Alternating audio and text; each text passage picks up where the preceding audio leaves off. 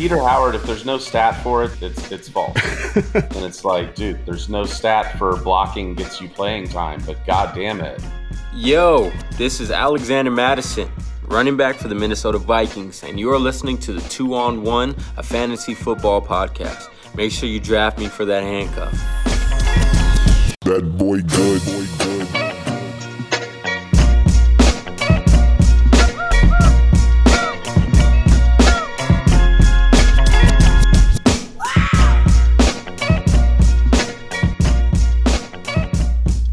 What's up, everyone, and welcome to the Two on One, a fantasy football podcast. I'm your host, Stephen Bautista. Alongside me, as always, the commish, Tommy Moe, and everyone's best friend, Dominic Rickard. We have the whole gang back together and excited for the first episode of the 2019 fantasy football season. As always, we're going to be providing you with fantasy advice all season long and guiding you to a fantasy football championship. We have a great show set up for you guys today with a brand new segment debuting tonight with everybody's best friend. And we also have a special guest for the Commissioner's Corner. But first, let's begin with NFL quick hits. NFL quick hits. We still have two elite bell cows running backs holding out with really no end in sight.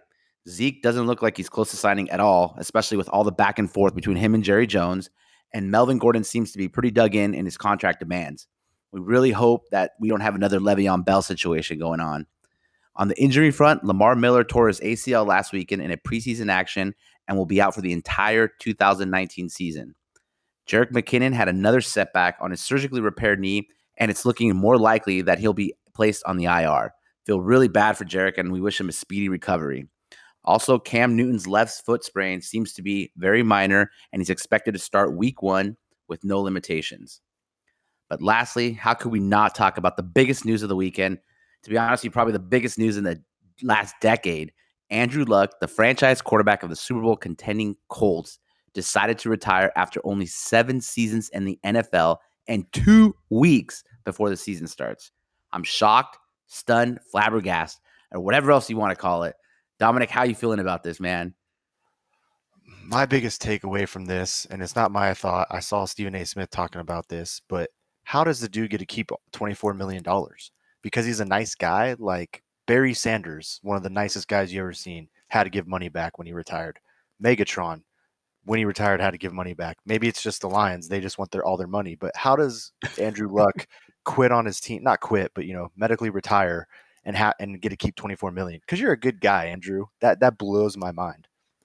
I mean, maybe they just felt bad for him because like most of his injuries are because the O line wasn't good and he was getting hit all the time. But uh, yeah, I mean, and to keep all the money is definitely weird. It's it's how a do you, weird How do you think? How do you think Zeke and, and uh, Gordon feel right now? They're like, this dude's getting half of what I'm asking for in a contract for for retiring. For nothing, And yeah. I'm the best running back in the NFL.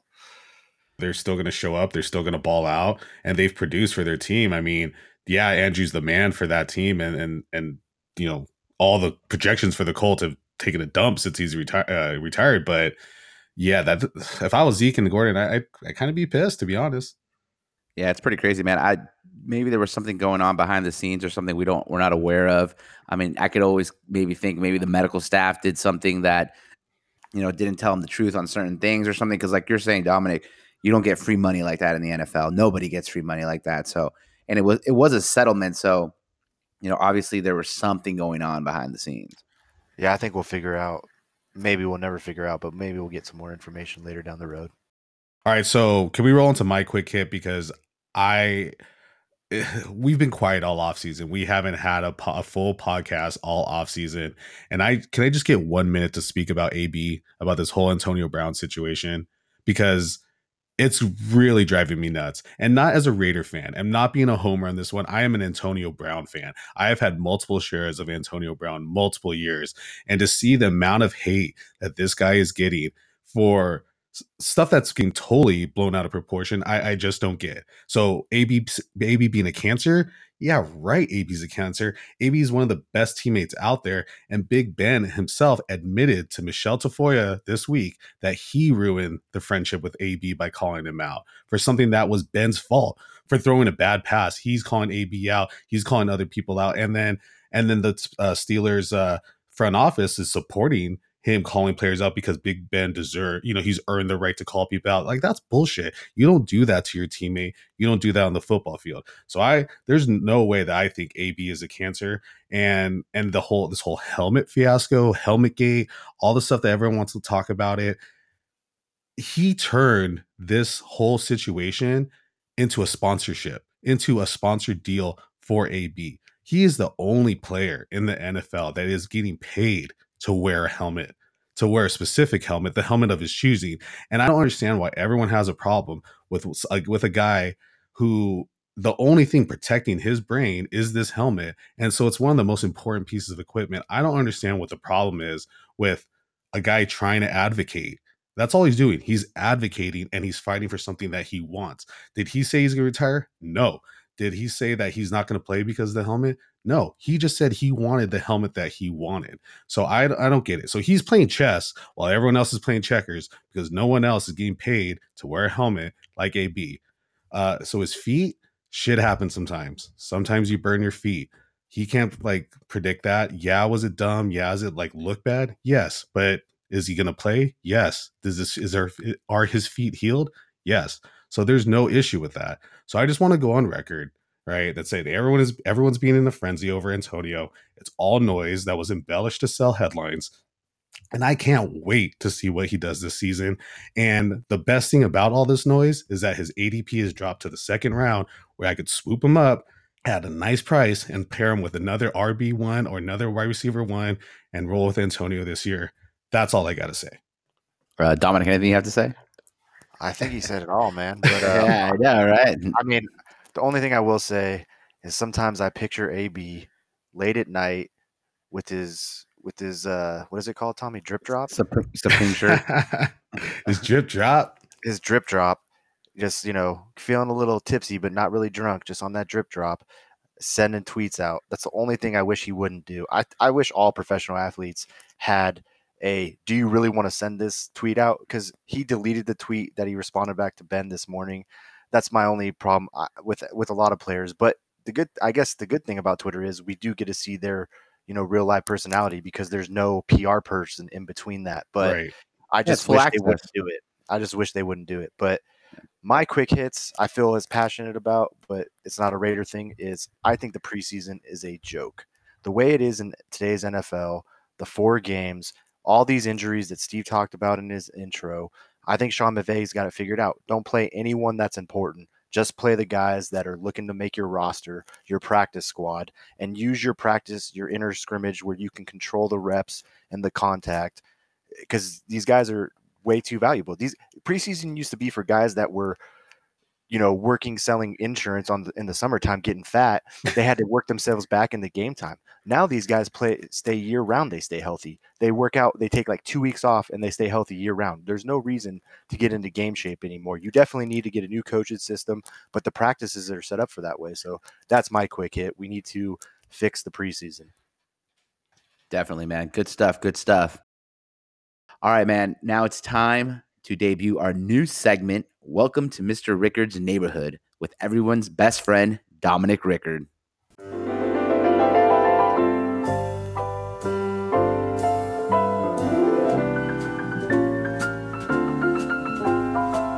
you be mine? Could you be mine? Won't you be my neighbor? All right, so the focus of Mr. Rickard's neighborhood is to well, this first episode is to help with tips for drafting a successful fantasy football team. And I said this last year, I think early in one of our podcasts, but I'm gonna say it again. My number one rule for drafting a successful football team is ADP and ECR, which is average draft position and expert consensus ranking, is a guideline, not the gospel. And I have a statistical example that I want to drop. It's picking on you a little bit, Steve, but you got the best reaction out of our draft. And so I want to use that as an example. I Got get an A on my draft. I'm fine. I know you got the best draft grade and you you think this is your guy, but uh, just let just hear my rant out and I'll let you I'll let you rebuttal at the end. All but right. who was your first pick overall in the draft? Well, actually, what was your first draft? What was your draft position? uh, my draft position was uh, seven this year. And who was your first pick? Dalvin Cook. And I'm guessing you took him over D Hop, et cetera, because you wanted a running back, correct?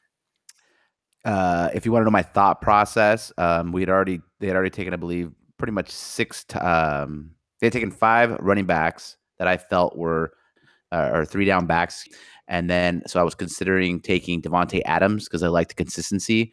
However, he was taken at six, so I saw that there was a lot of top ten wide receivers left, and I felt that I could get a top ten receiver on the turn, but I didn't think I could get a top ten running back. Um, so I, I took, in my opinion, the last three down running back, which was Dalvin Cook. And I get that. I, I totally see your point of view, but I'm trying to use this as an example against ADP. Do you, and I don't want to put you on the spot, so I'll just tell you, but No his worries. ECR from my beer spot was 2.08, which means he should be get, going around this expert consensus ranking says he should be in the second round around the eighth pick.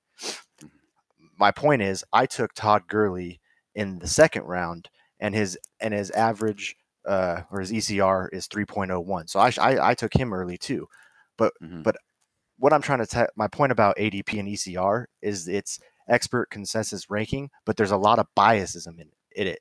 I don't understand how anyone just looking at stats can put Dalvin Cook in this example ahead of Todd Gurley. Let me just give you the stats from the last two years because Dalvin Cook's only been in the league for two years. This will be his third year. In 2017 and 2018, uh, I'll just give you the total yards. To- Todd Gurley had about 2,500 rushing yards, 1,300 yards receiving, and 40 touchdowns. Do you want to know what Dalvin Cook's stats the last two years were? 960 yards rushing, 390 yards receiving, and six TDs. That's 34 TDs difference in the last two years. And I get Todd Gurley's situation about his knee and how they played him in the playoffs, but he still finishes the number three running back in PPR and the number one overall in regular. And I think Dalvin Cook finished like I had it somewhere written down, but he was not in the top 30. Let's put it that way because he didn't play a lot last year. So I get that that there the gap is closing between Dalvin Cook and Todd Gurley, but from a statistical standpoint, you're trying to tell me that the, all the experts know that off of what that Dalvin Cook is. I know the Vikings want to run the ball more. I know their their offense is better. They want to play defense and run the ball. And I know Todd Gurley's team drafted a running back. All that stuff. But how statistically can you determine your whole draft team on ADP based on statistics? And Todd Gurley being a top three back the last three years, and Dalvin Cook never playing 16 games. And Well, I I'll let you one of the- Steve. Yeah, yeah. I think one of the things we preach on this on this podcast all the time is uh, not going all statistics, not going all, all analytics, using our our uh, experiences playing football in the past. Um, and in my opinion, I'm not trying. I didn't think Dalvin Cook is better than Todd Gurley. I just saw how Todd Gurley last year uh, faded really bad with no explanation really, besides maybe a sore knee. I guess they were saying. Um, and then it comes out later on that he had uh, arthritis. No one knows that he had surgery. Then they go ahead and draft a running back. They re um they sign a tender uh, for Malcolm Brown, I believe, uh, the backup running back right now. So that means that another team signed him. So they had a restricted free agent. Another team wanted to sign him, and they matched the offer to keep him. Um, so along with that, along with the rookie running back, I feel that um, there's just too many question marks uh, for me to take Todd Gurley in the first round. Uh, I like Dalvin Cook more this year than last year because obviously it's a year removed from his ACL tear, which I feel that kind of plays into the statistics that you're telling us um, earlier. Um, so I just, you know, like I said, Todd Gurley is definitely a better player uh, than Dalvin Cook. I just feel like there's less question marks with Dalvin Cook this year than there is with Todd Gurley. Um, so that's why I decided to take uh, Dalvin Cook. and I agree to some extent. And my my point is because situation definitely matters, and you're reading between the tea leaves. But I'm just saying these guys are you know analytic guys, and they're they're trying to give you hot takes. But ADP is not the gospel. That's that's my Uh, point. absolutely, absolutely, I agree, Tommy- 100. percent Tommy, finish this up for me. Who do you think finishes? You give us your opinion, but who do you think finishes a, as a higher PPR running back, Todd Gurley or Dalvin Cook? I mean, if Todd Gurley is on the field for 16 games, I mean, all Which, signs. which he's which it's mostly 15 games, but anyway. Yeah, sorry. yeah, yeah, yeah. Yeah, Average is like yeah. 14 games for running backs. Yeah. Well, then I, I would say if he's healthy, if he's playing his full his full suite of games, then then I would say all points, all signs point to Todd Gurley based on on, on history, on the Rams offense, on opportunity. Um, but I, I, don't think you can ignore the fact that they drafted Darrell Henderson, the fact that they kept Malcolm Brown. Um, and, and and they have to limit this guy's touches a little bit. I mean, but even with limited touches, um, I think it was Matthew Berry that said like not all touches are created equal. So he's still gonna get really good score, really good points from those limited touches. However, I don't see Dalvin Cook being that far behind him, and and I get where Steve's uh, point of view is that You know, from from from getting a third three down back, he's definitely a three down back.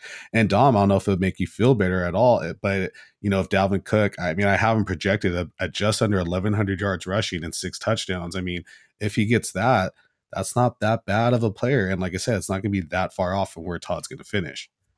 No, definitely not. But I, I, I, guess I love it because I should be. I, I, sound like I'm angry, but I'm actually happy because I, no, you're, angry. I, you're angry. I, still think Todd Gurley is a top three back, and I got him in the second round. So I love that people are pushing pushing him down. It, hey, if you want to go there, I will gladly. I'm going there, man. What do you want to bet? Let's bet a Todd dinner. Gurley, Todd Gurley. All right, steak, a master steak dinner. steak dinner. Master of steak dinner. Just for you, Uh, not your wife, though. Yeah, not, not the wife. yeah. Todd That Gurley was finishes higher, Higher in PPR ranking the Dalvin regular- Cook. in the regular season. Yes, The regular season. All right, put it on the board. Take that. Put it on the board. but the So- finish, finish. Yeah, go ahead, Todd. Well, and Steve, uh, does it make you feel better that Dalvin Cook has the fifth easiest strength of schedule for running backs this year? Yeah, you know, I, I do like that. Um, but I also thought when I drafted him, I thought, man, this guy's got to pay the Bears, you know. But I also know he plays uh, a couple games in indoor uh, stadiums, which is good for him. And then also they play some cold weather games. And what do you do when it's cold? You run, Run the the ball. ball.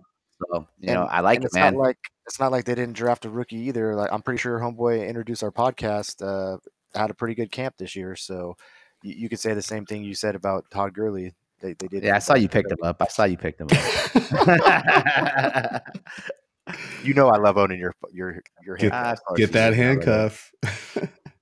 All right, great segment, Dom. Love that. Love that. I hope you guys will enjoyed it, and uh, we'll be having a lot more uh, time in uh, Mr. Do- Dominic Rickard's uh, neighborhood. All right, guys, let's uh, move on to fantasy fo- football talk. Before that, uh, Dom- Tommy wants to talk about a a pretty good new product out there right now. So if you guys have been watching Hard Knocks, like definitely we've been watching Hard Knocks, you might have seen Antonio Brown talk about the drip. And I think it was on episode three where he's saying on the sideline, he's like, Yo, you want some of the drip? You want some of the drip? If you're like me and most people, you thought the drip was just him mixing up some Gatorade flavors and trying something different. Actually, there's a real product called Drip Drop ORS. And so I just want to plug it right now because they were kind enough. Nick at Drip Drop ORS was kind enough to send us a swag box with some a whole bag of uh, individual packets of the drip and a nice CamelBak uh, water bottle and a cool hat and hooked up my buddy our buddy uh, garage guy chase over there in louisiana. So so big shout out to nick at drip drop ors uh, they're great new company based out of oakland and and their hashtag is stick to your mission and they're all about their mission and their mission statement. And every time you you use that hashtag on social media stick to your mission uh, they're gonna they're gonna donate some of their drip drop rehydration drink to people in the in the Congo uh, who are dying from Ebola. So the the main uh, the main thing main reason why a lot of people actually end up dying from Ebola is from from dehydration. So uh, Drip Drop ORS specializes in rehydration drinks. Um, getting that uh, electrolytes and fuel back into you has le- way less sugar than Gatorade, and it, it tastes great too. So go out there, get you some of the drip, Drip Drop ORS. It's the stuff to have. So if you use it as a mixer for a cocktail, Oh you never yeah, get drunk. never get drunk. Staying Mix it, hydrated. mix it up with some white claws. Hit that, hit the tube, hit the barrel, get barreled by some white claws. That's, we call that we call that getting Shaq Daiquiri, bro. All right, guys, let's move on to some fantasy football talk.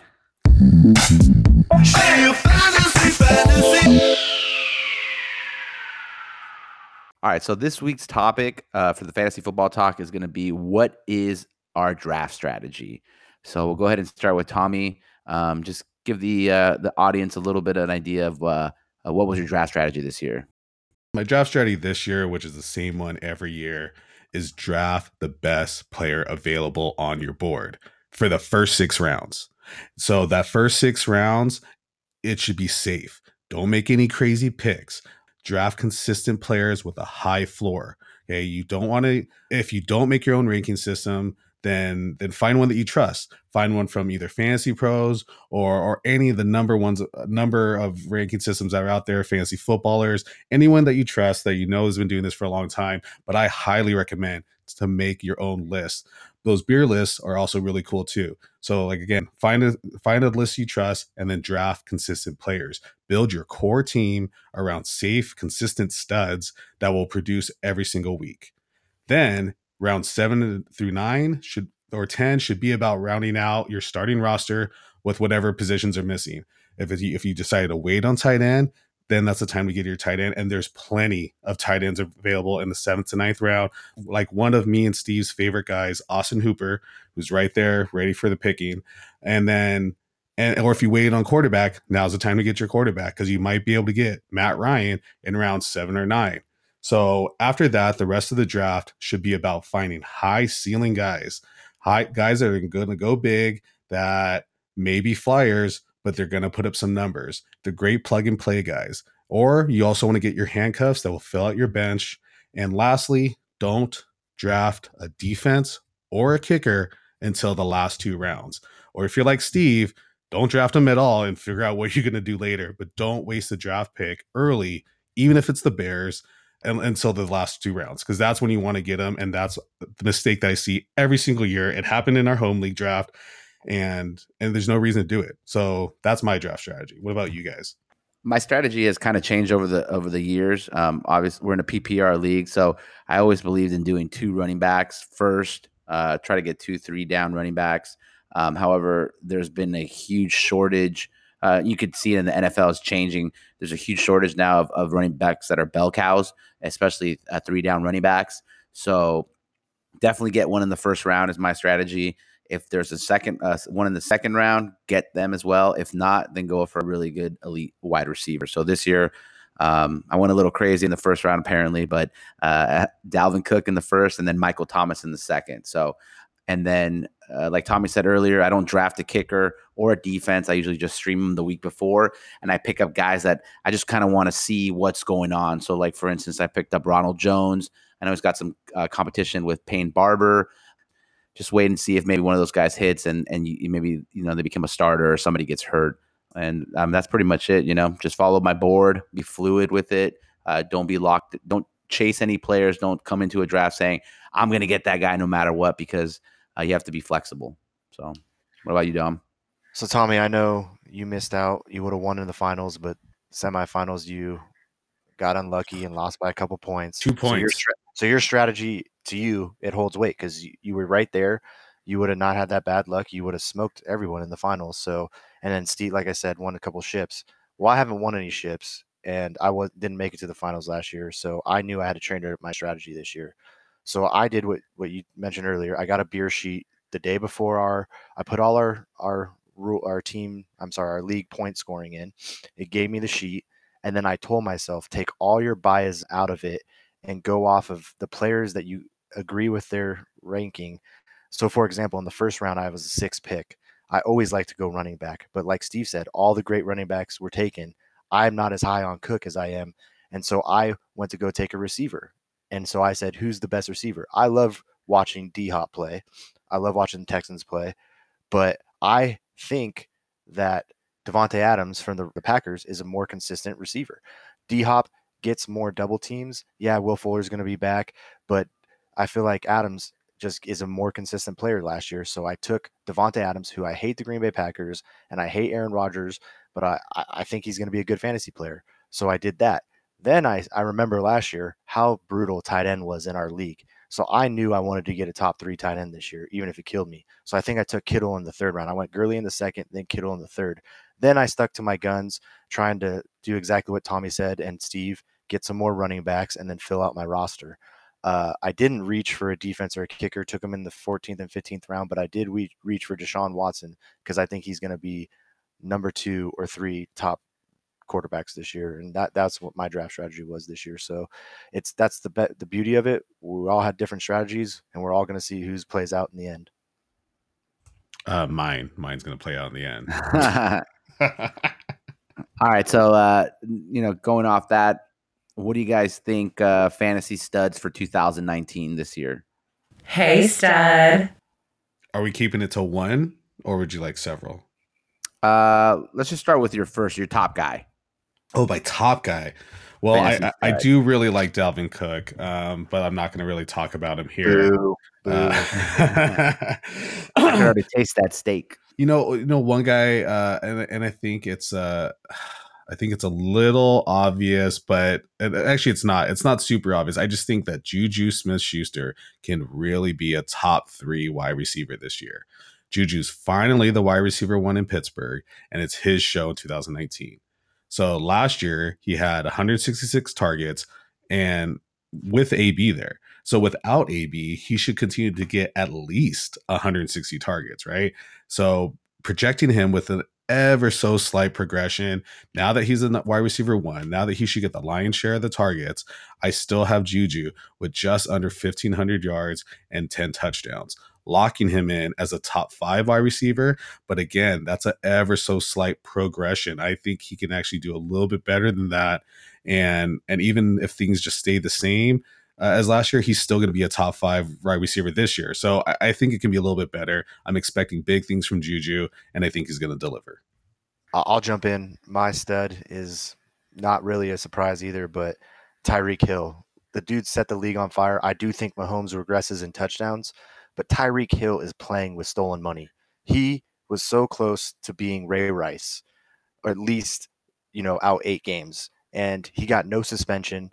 He's in a contract year, and he's got another year under the belt with Patrick Mahomes, and they want to get the dude the rock. I don't see barring an injury, like you can say that about any fantasy player, but I don't see this dude slowing down and averaging 20 fantasy points a game every game. Every game, No, I mean across 16 games, not you know there'll be a 10 point game, but a 35 point game. But on he'll average. average On 20 average, points a yeah. game this year. yeah. Yeah, sticking with the Chiefs too, my guy this year, and same thing with you, Dom. If he stays healthy, I think the Chiefs' offense produces a running back one every year. Doesn't matter who it is, whether it's Kareem Hunt, Spencer Ware, Charcandrick West, and I think this year it's going to be Damien Williams. If he can stay healthy, I mean, I know we haven't seen him ever carry the you know the load for a whole season, but man, I think if he could stay healthy, he can catch the ball. He runs fast. He runs hard. I think that he could have a huge year. And so I, I think he could be a league winner for some people this year. Can I I, do one know. more guy? Can I do one more stud? Go ahead, So Tommy. you are the commish, so Okay, okay. So, uh, well, I actually, God, I, I just barely touched on Matt Ryan. I just want to say Matt Ryan has had the most fantasy points over the last three seasons with a 5.6% touchdown rate and has the 10th easiest strength of schedule with 13 games in the dome. But the one guy I just really want to talk about because I fucking love this guy is Aaron Jones. And I just tried to trade for him and the guy wouldn't give him up. And I'm so mad. Uh, and he got drafted literally the spot before I was going to draft him. But hashtag free Aaron Jones is finally a thing now. Now that Mike McCarthy is no longer running the show in Green Bay, he has an ADP of 28th overall and RB 15. So he has a great ADP. You can get him in the in the third round maybe. And and so I have him projected for over a thousand yards from scrimmage and 10 total touchdowns because he's a competent pass catcher out of the backfield with plenty opportunities for PPR points. And and last year, looking at you know, and, and it was last year, but looking at last year, he was a fantasy stud from weeks eight to fourteen, which was after the bye week. And and like Dalvin Cook, he needs to remain healthy uh, throughout the season to really to be truly fantasy viable. But he does have a has the 28th hardest strength of schedule for running backs, so he'll have an uphill battle to crack into the RB one territory. I just really feel like he can because the guy's so damn good, and we're finally going to see him be released and just let him do his thing this year. he also sees like 70% seven man boxes too, like in, in his all his runs because of Aaron Rodgers. Right. Uh, they, they never stacked the box. So like any Green Bay running back is going to be pretty decent. And Aaron's just a great running back. But if you're only seeing seven man boxes, I mean, you're gonna you're gonna do be pretty productive. And they got a really good old line too. So um, that's one thing that I know Tommy's preached on uh, a lot last year was offensive line is huge in the NFL. And I know we don't never t- we don't really talk about it very much, but when you know when you're targeting those players, especially running backs, you kind of want to look to see who has those good old lines, and and you know and uh, you know those those players should have a little bit more value for you. Absolutely. Can I jump right, right into my dud because uh, yeah, I was just gonna switch it over. Let's go fantasy duds for 2019. Go ahead, Dom. You got the dud! I think mine's probably the biggest bombshell that we're going to drop on this podcast, and it's going to get a lot of flack. But Uh-oh. I think OBJ Oh, fantasy on, dud no. This Oh. year. oh, I predict he finishes outside You're the top eight, top eight of receivers, and you should you wish you would have took him in the fifth or sixth round because of that. Okay, but top Oh. eight receiver still goes in the first, second round.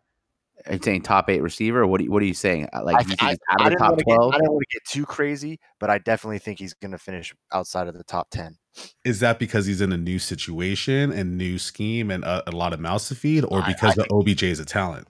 I think no, no, it has nothing to do with his talent. I think it has to do with the situation. I just don't like Jarvis Landry is a PPR nightmare. Uh, OBJ is in a new system with a new quarterback. Yes, they're talking all this stuff.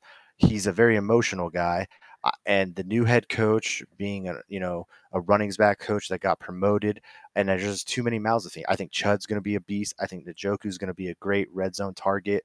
I just think there's too many mouths to feed. He's gonna be he's gonna be a decent year, but no, he's not gonna be a Julio Jones or that's my that's my nug. I, I disagree, and let me tell you why. Because Well, me- hey, I get it. he's a- he's a let me disagree. guy. Let me finish. Let me finish. No, but he's I a popular guy, so not a hot he take. is, dude. he- You're saying he's not going to get his. He's going to get all his. They, what do you do first? You feed your top dog, and OBJ is their top dog. They're going to Yeah. feed him the ball. He'll get a 25 percent share. I know they got all these other players, but The first they're going to make sure that OBJ gets the ball. Not only that, he played with Eli freaking Manning, and he was still a wide receiver one. Eli Manning sucks. I mean, come on, let's be honest. He has a noodle arm. He's not very accurate. That offense wasn't it. very good, and he still did I good. Now he's got Baker Mayfield, a way better accurate quarterback. I mean, I don't know. I don't see it, man. He's still going to make amazing plays and they're going to try to feed him early but over the course of the season either through injury or they decide they figure out they're a running team or that they just want to play defense and get after the quarterback something is not going to let him finish as high as everyone thinks he's going to i could be completely wrong but that's why i'm taking a big risk No, I could see that.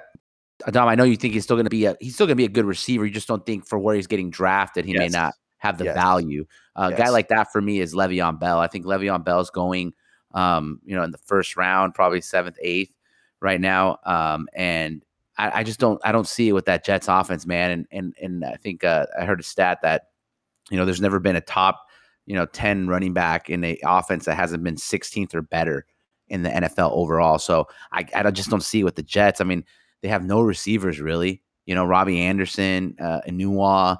Um, you know, I, I just don't I don't see Chris. Uh, what do they have? Uh, Jamison Crowder. You know, so I mean, Le'Veon Bell is going to have the volume, and he still may finish like a, a top 12, 13 running back just be based on the volume, kind of like with David Johnson. But I think people, when they're getting Le'Veon Bell, they're thinking, oh man, it's going to be my belt. This guy's going to carry my team, you know, every week, and he's going to be more like a David Johnson. That overall, David Johnson was like the ninth best running back last year, but every week to week, he didn't do very well for you. You know, he I'm- disappointed quite a bit. I'm high on Bell, so I disagree, but I will add another point to you. If you remember back, he is a different running back than any other running back. He likes to hop behind the line. He's very patient. It took the Steelers and Pouncey in that line to learn how he runs. It took him like two years. He was good. He was always good, but like to be a good blocking team for Le'Veon Bell is completely different than any running back you've ever blocked for because of that patience that he has. So you got to I- your blocks. I, yeah, I will agree. There, he's not going to be as great as everyone because of that, because of his running style. But later in the year, when they figure it out, and it, Darnold's not turning the ball over, I don't know, man. The ball's got to go somewhere, and he's he's one of the best catching backs out of the backfield. I'm just real curious to see how his running style fits with that offensive line, like you guys are saying. When the only guy I can really think that's really quality on that O line is uh, Kelechi Osemele, who was with the Raiders last year, Yeah. who did get hurt, and and even you know going back to the receivers, Robbie Anderson, uh, you know, there's talk today that he might not be, he might be hurt, and he might be ready to start the year. So you take your best receiver out of the game, you put a Le'Veon Bell with a definitely a decrease in No AB. offensive line, no Herndon won't be there AB. fourth games. No line. And as good as Sam Darnold might be this year, it's still it's not Ben Roethlisberger. You know, it, it- everything takes a step down. So I'm I, I've always been a fan of Le'Veon Bell as well, but I, I am curious to see how he's going to be. So I, I I actually don't think that's like that hot of a take or anything, Steve, because uh, you know I could see it. You know, I could see it going both ways that he still is as good as he's always been. but I think all the chips are stacked against him. Then it's not going to be as easy for him to be as good as he was in the past. Yeah, and, it just goes to back to the value of the pick. You know, he's going in the first round, and when Right. you get a first round running back, you're hoping that he's going to be your number one producer every week, consistent, consistently. You know what I mean? At least an RB two, at worst. You know. So, Right. What about you, Tommy? Who do you have this year? Oh, I just it's a new year and we just still have to keep on shitting on Amari Cooper. So I have the fantasy locust Amari Cooper as my dud for this year for a bunch of reasons. He right now, and this goes back to the Le'Veon Bell thing and even OBJ. He's his ADP right now is at wide receiver 13 and 32 overall. So that's like on the cusp of being a wide receiver one in the league.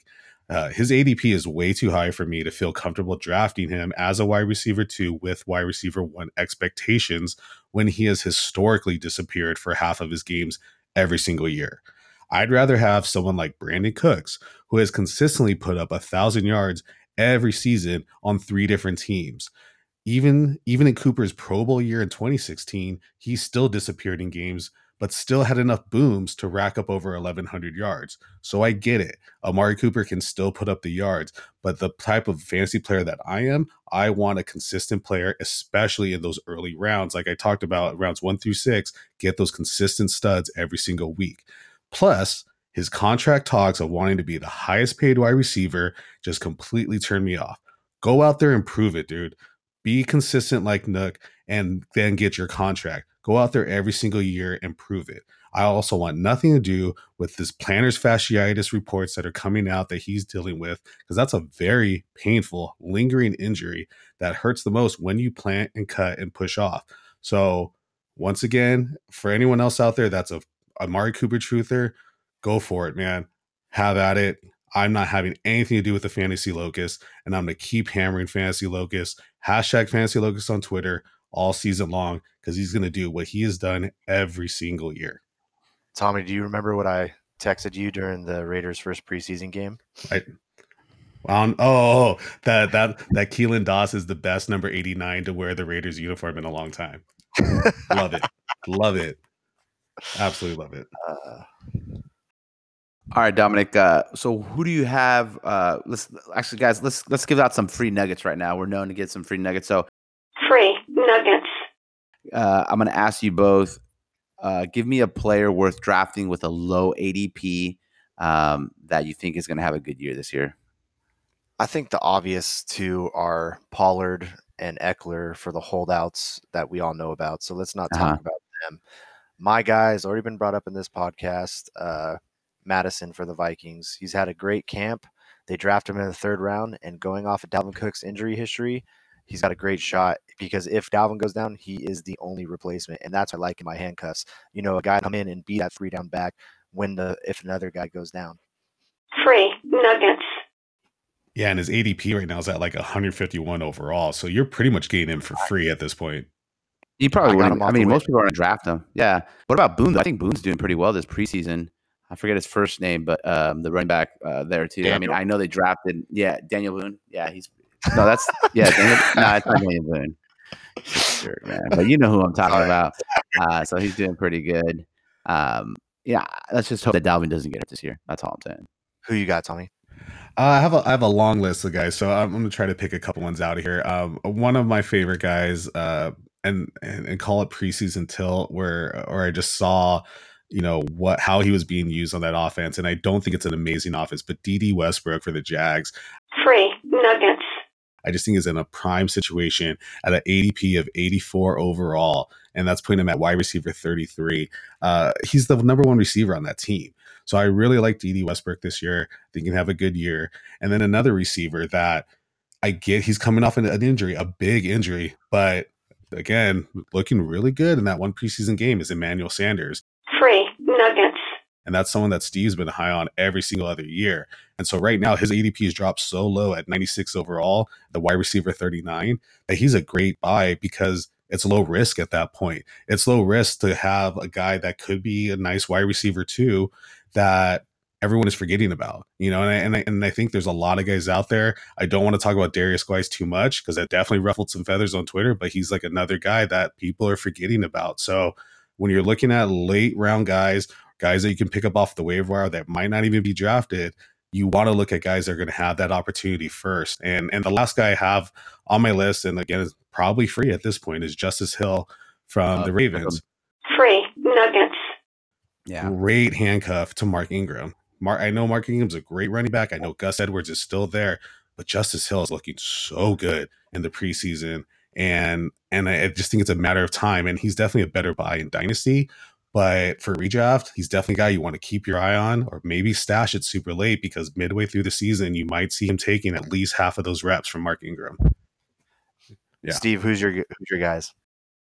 Well, I had Justice Hill too. Um, he was uh, one of my guys. Uh, so I won't. Uh, Tommy did a pretty good job on that. Touched on it. I also think though that Justice Hill is a different back than Mark Ingram. He's more of a shifty, kind of like uh, has been compared to like Reggie Bush style. Yeah. So I think that um, you know he still may get on the field even with uh, Mark Ingram, and I think personally, I think by the end of the year he'll be a, probably a good flex option. So a good running back three, I think. All right, guys. Uh, me any uh, voicemail or Twitter questions for us? Yeah, we had one good one. Uh, we had a couple of funny ones, and I think uh, Twitter was just having fun with me. But uh, we have one from at Fantasy Burner. Uh, so his question is that he's in a standard league, not PPR, standard league. Three wide receiver. You start three wide receivers and one flex. He's drafting in the twelfth spot and is wondering if he should grab and in the twelve man league, wondering if he should grab a wide a running back and a wide receiver uh, as a as a elite as he can get at that turn uh, instead of doubling up at running back or receiver because it gets real dicey by the time he picks next in the third round, um, which is like 25 picks away. So uh, at at that spot, at the 12th spot, and at the turn, uh, do we recommend running back wide receiver to to get a little bit more uh, diversity in, in the starting the roster, or are you just still just get the best guy available no matter what position? I think in a 12 man league, uh, and especially being standard, I think you probably have to go with best available. I mean, ideally, you'd want to go. I mean, I would probably want to go running back, running back, but at that position, I don't think you're really going to get, you know, a, a good quality running back that's going to be very good in standard.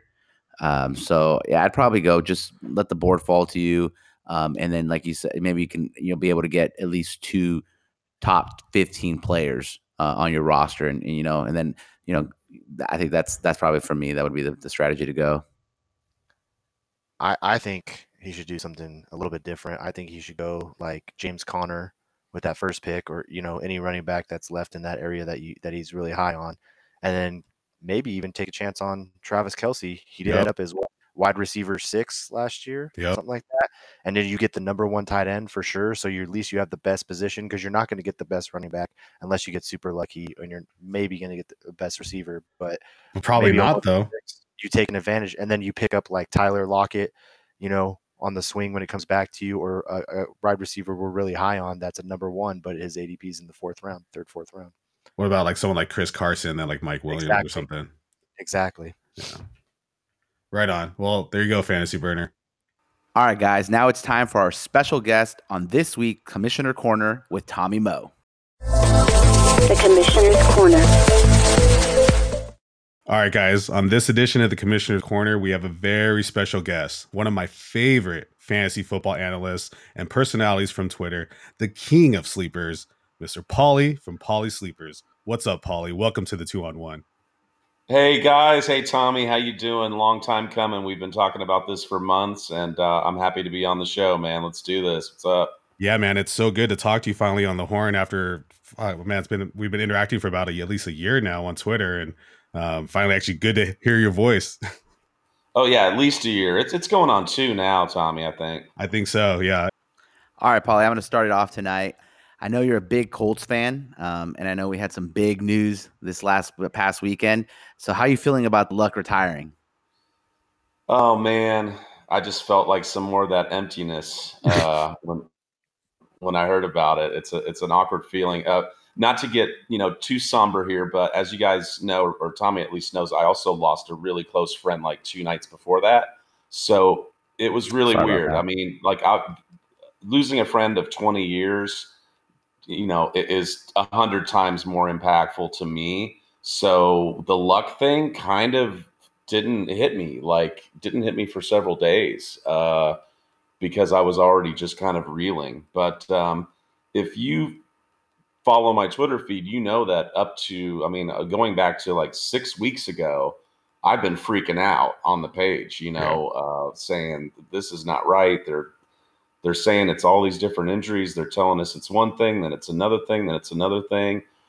There's there's a lot going on that we may never know behind the scenes what was going on here. I mean, supposedly this was a calf strain from March. Mm-hmm. I don't know, man. I think that uh, I think that whatever's going on with him is a lot worse than what has been led on. Um, I think that uh, they probably knew that he was going to walk away sooner than he says. It was just a couple weeks ago. Um, I don't know. They just paid him that twenty four million. Said you could keep it. I mean, what what was that all about? You Yeah. know, Yeah, that was really Um, shocking to me that they didn't even try to get any of that money back. because he's a nice guy. They just let him keep that yeah, twenty it's the million. NFL, man. There's a lot of nice guys that get cut or treated really Yeah. badly. You know, Megatron was a nice guy. That, he was doing that workout a couple weeks ago, like on the sidelines, and everybody's like, "Oh wow, he looks great. He looks great." And then in the press conference, he said, "I knew then that that would be my last time on the field." Wow. Wow. Okay, well, why'd they get him out there? hmm Yeah. You know why they got him out there. Season tickets. Same thing they did to us two years ago when they Yeah. knew he wasn't playing with his shoulder. They want to sell those tickets, man. Yeah, absolutely. So So we having feel, be- said, we feel betrayed. The city feels betrayed. The the yeah, the team has not been very forthcoming. They did the same thing back with uh, Peyton Manning. Going to play, and then he missed a whole year, and then oh by the way, he had neck surgery, and then come to find out he had three neck surgeries. I mean, that was all the same thing. That's why I've been saying all this shit on Twitter that you know that there's a pattern, and it's not just the shoulder deal from two years ago. This stems back to the Peyton Manning deal. Uh, you know, seven years ago. It was the same. It was the same shit. Um, they'll do anything to hide their franchise quarterback's injury from the, the the fans to sell those tickets. I firmly believe that. But as a fan, it just really sucks because you know Ballard's done such a great do- job of building a team for our win now window is wide open right now with with Quenton Nelson and Darius Leonard and all the offensive weapons that we've gotten and the new scheme. And now we're we're done. I mean, we don't have a playoff team. I, I, I I'll tell you that right now. We don't have a playoff team. Maybe a wild card, maybe. And that's the saddest part about it is, is so many people were high on luck and and high on the Colts coming into the season, and then one thing happens, and yeah, it's your franchise quarterback, but man, does it just fucking change everything with the Colts this year? It does. I mean, nothing's happened like this since Barry Sanders uh, uh, did this right before the season. Um, you know, I can't think of anything else in sports that's happened. You know, right before the season, you find out that one of the biggest guys in the sport is just going to not play. But uh, like I said, as you know, if you've been following along, I've been uh, smelling a rat for a while. Um, I hate to take a victory lap on this one, uh, the, the worst victory lap of all time. But everybody that's been DMing me and asking me about Colts players and when they should draft them, I've been telling everybody no, draft later, push them back, Yeah. grab them later, push them back. They're all they've all shot way down the rankings for me. for 20 years, the Colts had uh, Peyton Manning and then Andrew Luck and only one Super Bowl to show for it. So going back to what Polly was saying about the ownership and the management of the team, like it's just been really bad. And it's unfortunate that they finally got it right with uh, the GM and they're changing it around. And then, you know, Luck decides to retire. So, Polly, my question, my next question would be like, so what are your thoughts on Jacoby Brissett? Do you think he's going to be, I mean, obviously he's not an Andrew Luck, but do you think he's going to be serviceable for this upcoming season?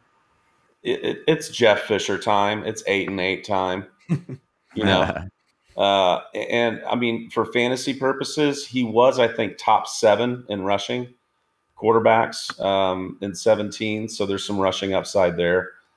Not a lot of you know big plays if if you're playing in leagues that have uh, uh, big play bonuses. His A dot really low.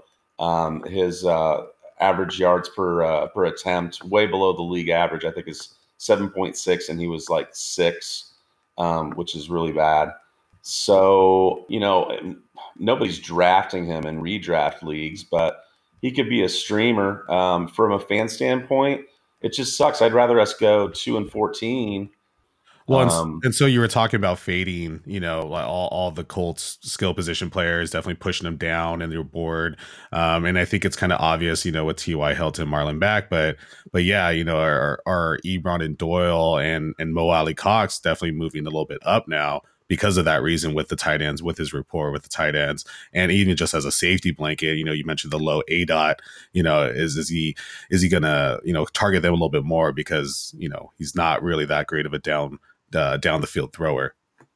Absolutely, and, and camp reports are that he's been lighting Hilton up um, Mhm. on deep throws, and Hilton's having one of his best camps ever. That's what the camp buzz is. So who knows? Maybe that's changed, but in the past and in college and in 17, that's not what he did. And he um, in college and in 17 targeted the tight end quite a bit. So um, I mean, Mo Alie-Cox is not going to be a serviceable redraft fantasy guy unless there's an injury but I have told people for a long time that he's a hell of a dynasty stash because Ebron and Doyle aren't on contract next year, neither Mhm. one of them. Mm-hmm. Um, and this is his second year. Next year will be his third year in the system. So, I mean, they'll probably keep one of those guys, but maybe not. I mean, you know, he can have a great role next year, but for this year, um, I think people are fading um, the guys really more that they shouldn't be fading. People are still drafting Hilton and, and Mack and and all those guys, and and uh, and Doyle and Ebron are getting pushed way down and not getting drafted. Wow, um, it hurts, guys. It hurts. it hurts being a Colts fan right now. Yeah, and the two guys that I'm I'm actually bummed about the most because I thought they were gonna have a really good year this year were Devin Funchess and Parris Campbell. You know, and they were having some a great early camp, and you know we've seen the speed of Parris Campbell, and and yeah, it might have been a little bit of a long shot in redraft, but I mean the guy's got skills, and and with the improved offensive line, I mean Quenton Nelson's a beast. Um, I thought those two guys were going to eat also, so I just feel like it's just it's just looking bad for all those guys. But but I think that's a great point that you know, because of that, because maybe he's not going to get the downfield throws that that Doyle and Ebron really need to be targets this year for fantasy, um, because it's just it's the situation is going to fit them a little bit better now. Funchess could surprise if he stays healthy because he does play a little bit more like a tight end. And in the last preseason game they played together, he was he was getting peppered with targets. So Funchess could surprise, uh, you know, as a very unsexy um, option. Parris Campbell, unfortunately, uh, only got like two days of camp in and has a has had a horrible uh, hamstring injury. He just returned to camp today. So he's missed most of training camp and uh, and this offseason uh, with that really bad hamstring. So um, the way that rookie wide receivers tend to not, you know, jump out of the gate, I would expect too much from him. You're going to see like a guy that nobody talks about is Chester Rogers. He's going to be out Mhm. there. Mhm. Um, so it's going to be uh, maybe a little bit of Deon Cain out there too. I think that that Campbell will have designed plays, and you're seeing a big influx of, of players in the league in the last few years, and especially this year that are going to be designed to play guys like Justice Hill is going to be a designed play guy. Um, I think that Parris Campbell they're going to design plays to get to him, and uh, and uh, hell of a best ball pick. If you're still drafting best ball, I would definitely No, throw definitely. down on some Campbell at the end. As you know, we're all Raiders fans, so we can hear the sincerity in your voice, the pain that you have when you're talking about your Colts. But let's let's move on to a happier topic. My question for you is who's your favorite sleeper this year? Well, he's out there west. Um, you know, not with your Raiders though. You guys know I love Josh Jacobs this year. So Hell yeah. uh, let's let's bring that. Um, obviously not a sleeper, but I had to throw that out there since you're the Raiders fans. Um, we're gonna go with uh, Matt Breida. Oh, Um, interesting. I like it. and and what sucks is this recent setback with with McKinnon has really um, skyrocketed him up the depth chart. I mean, you were able to get Beretta in like the 16th round, basically, um, two months ago, and I was taking him because uh, because of the injury history there and, and how hard it, it's been for for um, McKinnon to get on the field. He played through a ton of injuries. He's got a great profile and a great fit for that system. There's going to be a lot of two back sets with both of those guys out there. And Beretta's a beast. Did you see him lay out for that uh, end zone catch the other day? Yeah, he's looking good.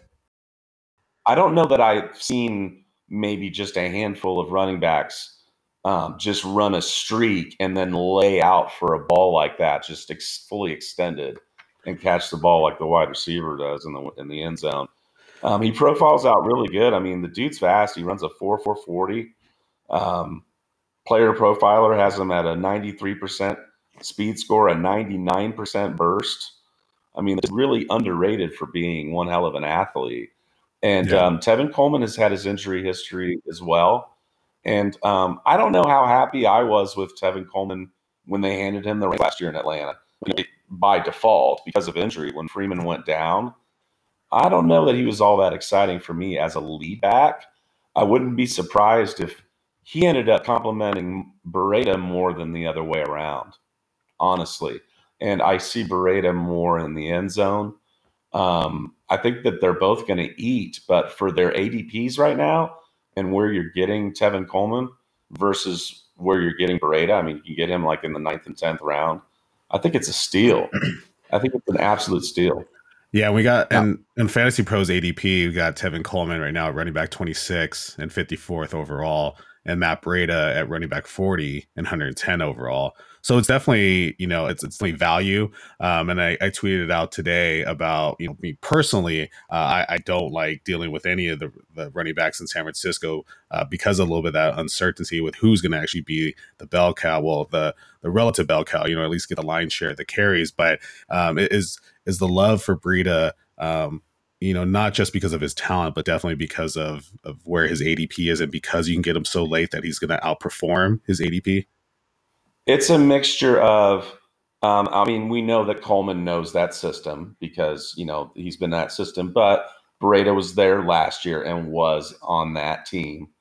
Um, he's, he can play, like I said, he could play through. I mean, there was one time I thought for sure the guy was going to be out and he got out there and played. He had like three separate injuries. God love him. He's a horse. And then the ADP. Yeah, absolutely. I mean, that's really what it's all about is, uh, you know, what do they say? Don't don't hate the player, hate the price. Right. um, you know, I, I love the price on this one. And when I dug more into his profile, I was blown away. Did you know he was 93, 99, 90% and all that shit? I didn't. No, and and someone uh, on the tweet uh, responded that uh, his on the field speed was actually clocked faster than Tyreek Hill's, and I didn't verify that. But if, if that's true, then yeah, the guy is a burner, and I had no idea I he was saw that, that fast. too. That's trending. I didn't verify that either, but um, it, it is trending that he was the fastest player clocked last year at like 22 miles per hour. Insane, totally insane. So All right, Paulie. So, do you have a uh, maybe a long uh, game sleeper, kind of like a guy you want to stash, not necessarily like a handcuff, but maybe a young player that you think man might you know maybe week six, week seven may uh, may pop or something like that. Um, well, you guys know I love Devin Singletary, but I talked about him on the uh, on the fantasy suit. So I'm going to go deeper. I mean, these are deep sleepers. The other thing I was going to say about Beretta guys is, I mean, don't reach for him. I, I'm in a draft right now, and somebody reached for him like in the seventh round. Yeah, Um, I think he's somebody you can just wait, and he'll slip past his ADP because people aren't thinking about him. But um, a, a running back that I like really, really deep, somebody to take in the 16th round or just watch on your uh, waiver wire is Dare Ogunbowale oh yeah. uh, out of uh, out of Tampa Bay. so before the yeah. podcast, I told you I had no idea, I had no information on him. So I am really curious to hear your take on him. And I know, I know Steve and Dominic do definitely know a little bit more about him than I do. Well, don't look at his profile. just yeah, don't do that. He's not somebody that pops on the profile. He's just really popped in camp. It's his second year. He was drafted out of Wisconsin last year, 5'11, 213. So he's a perfect size. I love the running backs that are just under six foot and just around 215, 220 is a, is a nice size. Um, he's really, really popped in camp. He, uh, uh, you know, I always look for path to relevancy. That's why I like Singletary because of the the old guys that are ahead of him, and I think one of them might be cut or traded still.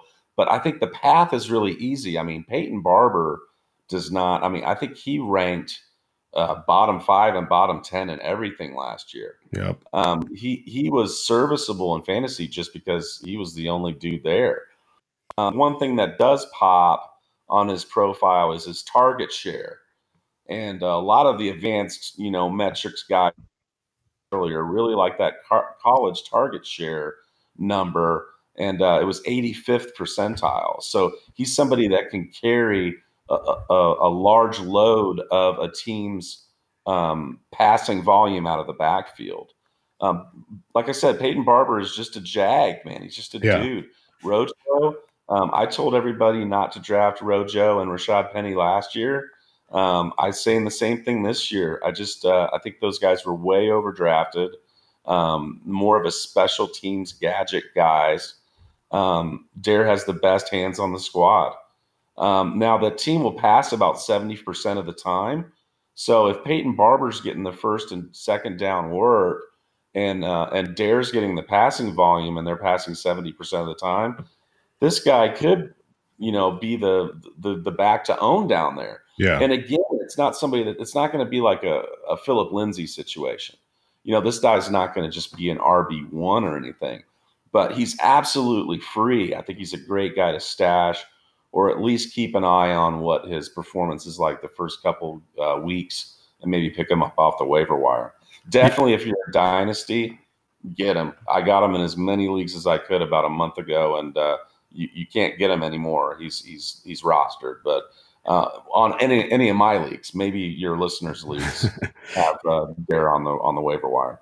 Yeah, he had a nice uh, 42 yard uh, screen pass the other day against the against the Dolphins, and I think uh, I think that's a great deep sleeper because, like you said, he, he's not going to come out like Phillip Lindsay be an RB one, but with the uncertainty in that backfield, with not knowing who's actually going to take the rock, and, and and you know, like you said, uh, uh, Rojo or Peyton and Rojo, just a couple of Jags. You know, we saw being a, a West Coast podcast, we got to see Rojo firsthand when he was at USC, and yeah, the guy's good. He's got some talent, but he definitely hasn't shown it yet for the Bucs. And at this point, I'm almost willing to take a flyer on anyone in that backfield with that Bruce Arians offense and and and take a chance on someone like Dare, uh, especially late or just keeping an eye on him. I think is a great call. Hey, you guys wanted deep. I mean, That's you deep. know, when I post my sleepers list, uh, when I pin my sleepers list, you see some of the shit that I get sometimes. Oh, those aren't sleepers. Those aren't sleepers. It's hard to find sleepers nowadays that nobody has talked about. Um, Speaking- so we're digging deep here. Some of your listeners might be like, "This guy's out of his mind," but you know, I, I Curtis Samuel. I mean, you know, everybody knows. You know, uh, everybody's talking about Devin Singletary now, although I've been talking about him since March. Um, so trying to dig, trying to dig a little deeper here for you. Appreciate that. Speaking of those those sleeper lists, I mean that's what you're known for. That's your name on Twitter. My last question for you isn't about this year, but it, it's who's your favorite sleeper of all time? Like who has made you the most proud that you were talking about that made that made your list and and, and made it and you were the most happy about? Well, um, I've got two because one was from way back, I, probably before you guys were playing fantasy football. I don't know. Remember Marques Colston? Oh yeah, Yep. for the Saints. Yeah, Hell yeah! I used to love Marques Yeah, Colston, so- but he burned me too many times. he he won me so many trophies that year when. Uh, and if you played in any Yahoo leagues, which I don't anymore, but that year on Yahoo, you could play him as a uh, as a tight end or a wide receiver. So he had that dual eligibility, but he he blew up that year. I think he had 1,100 yards, eight eight touchdowns just out of nowhere. But most recently, it's uh, Alvin Kamara, and this is documented on YouTube. If you go back to even before I did Twitter, and uh, after Week One of uh, you know two years ago of Kamara's uh, um, rookie year, I had a little segment where I said, you know, I think Sean Payton has found his Darren Sproles, is, his Reggie Bush. Um, you know, it's too bad that Adrian Peterson's ahead of him and and Mark Ingram because uh, you know if this guy could get some playing time, th- this is the guy. He's got everything. He's got it all. I went back and watched um, some Tennessee tape and uh, and really liked his contact balance. Um, you just can't bring the kid down.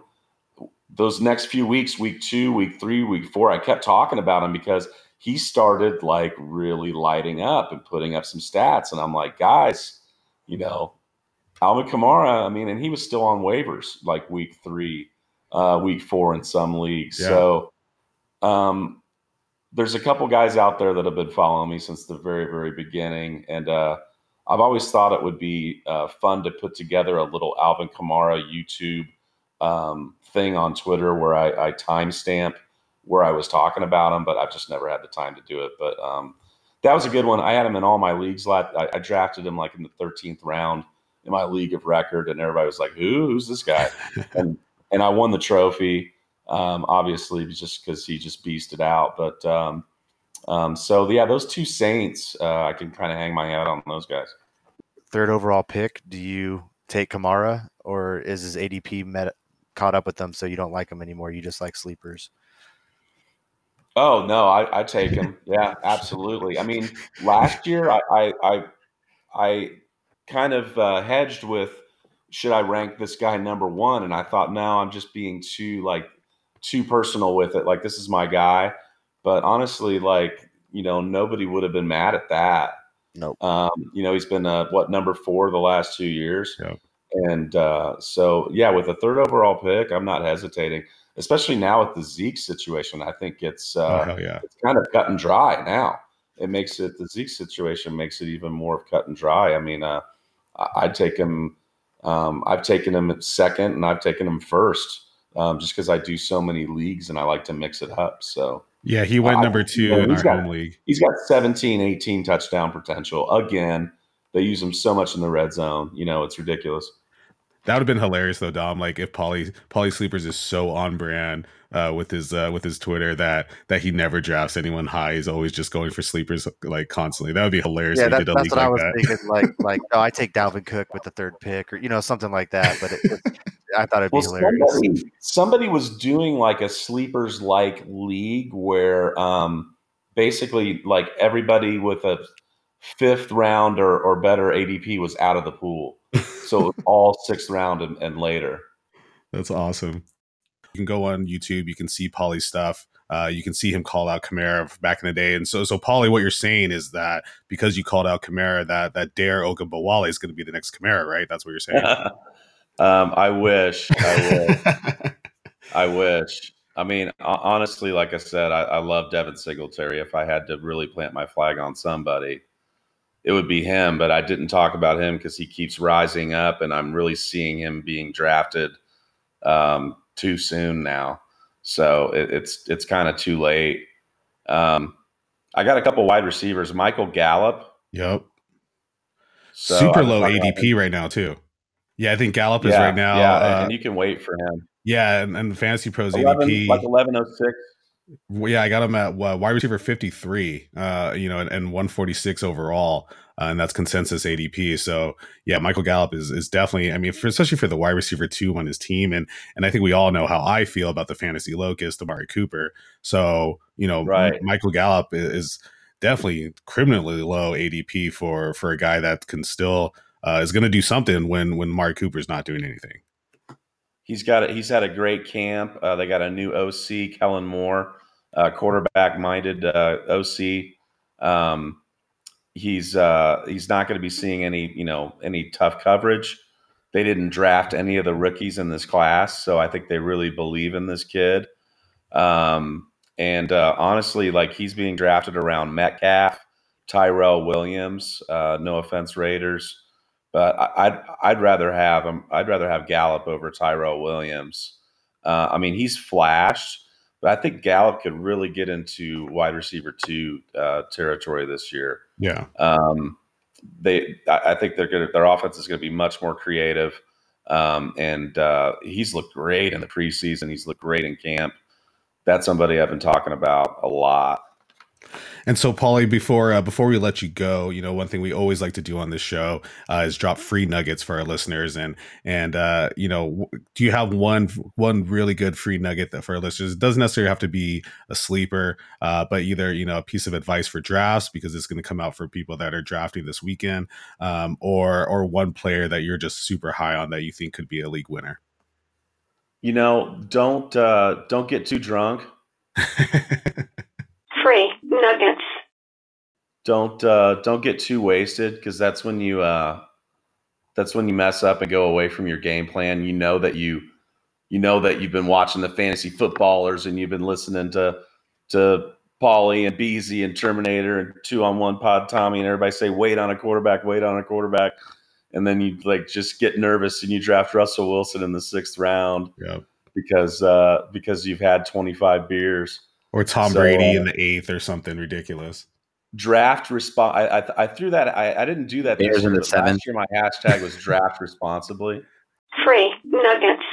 Um, and I really focus on that. I'm totally honest. Like I, I want to catch a buzz, but I, I do I do that a little bit more towards the end um, when I'm when I'm digging into my sleepers anyway, and and then after when everybody's hanging out. So at my live drafts, I really try and uh, and tone it down a little bit because uh, you make bad decisions when you're when you've got a ton of drinks in you. So um, I, it might sound silly, but um, I tell you, I've had great success with. Uh, with because I've had drafts where I was so wasted, and I look at I look and I'm like, what the hell did I do? Like those aren't the guys I've been studying and thinking about or talking about. What what's what happened? And so I've been focusing the last couple of years on on you know, I mean, not staying sober, but just you know, chilling, Yeah. and uh, it helps. My favorite thing is to get uh, my other draft mates uh, as wasted or as high as possible. So they Yeah, that's what I'm saying. Yeah. Hand them the freaking joint and and and the shotgun and the beers and yeah, yeah, get them fucked up. Yeah, absolutely. and you stay sober, or at least relatively sober. So you, yeah, that's the way to do it. there can be a huge, huge advantage game there. And then all of a sudden you're like, man, I just got Curtis Samuel in the 14th round. This is great. Oh Because yeah, everybody else is wasted. But uh, I love it. So the, so yeah, so number one free nugget from Paulie. Uh, hashtag draft responsibly, right? draft responsibly. Yeah. Right on. Well, thank you so much, Paulie, for being on the show. It's been a long time coming. Really excited to talk to you. Really great to have you on. And uh, and yeah, uh, thanks again. And and we'll definitely catch you on Twitter. Absolutely, guys. Have a great night. Thanks for having me on. I really appreciate it. Thanks, Paulie, man. Nice speaking to you. Absolutely. Good luck this year. Thanks, Yeah, you thanks, too. guys. All right, that was a great commissioner's corner. I really want to thank uh, Paulie Sleepers for coming on with us and staying up late for us. We really appreciate it. Um, for for all of you guys that you don't know and aren't following him, go on Twitter. He's at Paulie Sleepers, and also you can find him at pauliesleepers.com. I'm telling you guys, it's he's worth the follow. Go ahead and follow him on Twitter. One of my All all-time favorite follows on Twitter. Just put it out there. I love interacting with Paulie. He's super engaging. Uh, he's super active on Twitter. Has the best sleepers, and and will is willing to answer like any question you have. So he's a he's a must follow in my book. All right, guys, that does it for our first episode of the 2019 season. If you like what you're listening to, please rate and review the show on iTunes, Stitcher, Google Play, and any of the other nine platforms you can subscribe and download the podcast. We really appreciate every subscription and review, but especially the rates and reviews as it helps others to find the podcast. And if you're listening to us on the Anchor app, please leave any comments or questions directly on Anchor. And you can always hit up the voicemail line during the week or send us a tweet at the pod's Twitter handle at two on one FFB podcast. And as always, you can find each of us on Twitter. I'm a FB Savant 7075. And I'm at Timo fifty two underscore. And I'm at Yeast Mode 24. Thanks for listening. And for all of those still drafting, make sure you catch our mini series with positional rankings and draft strategies to help you smash those drafts, man. Good luck, everyone, and peace. Suck it, Kyle.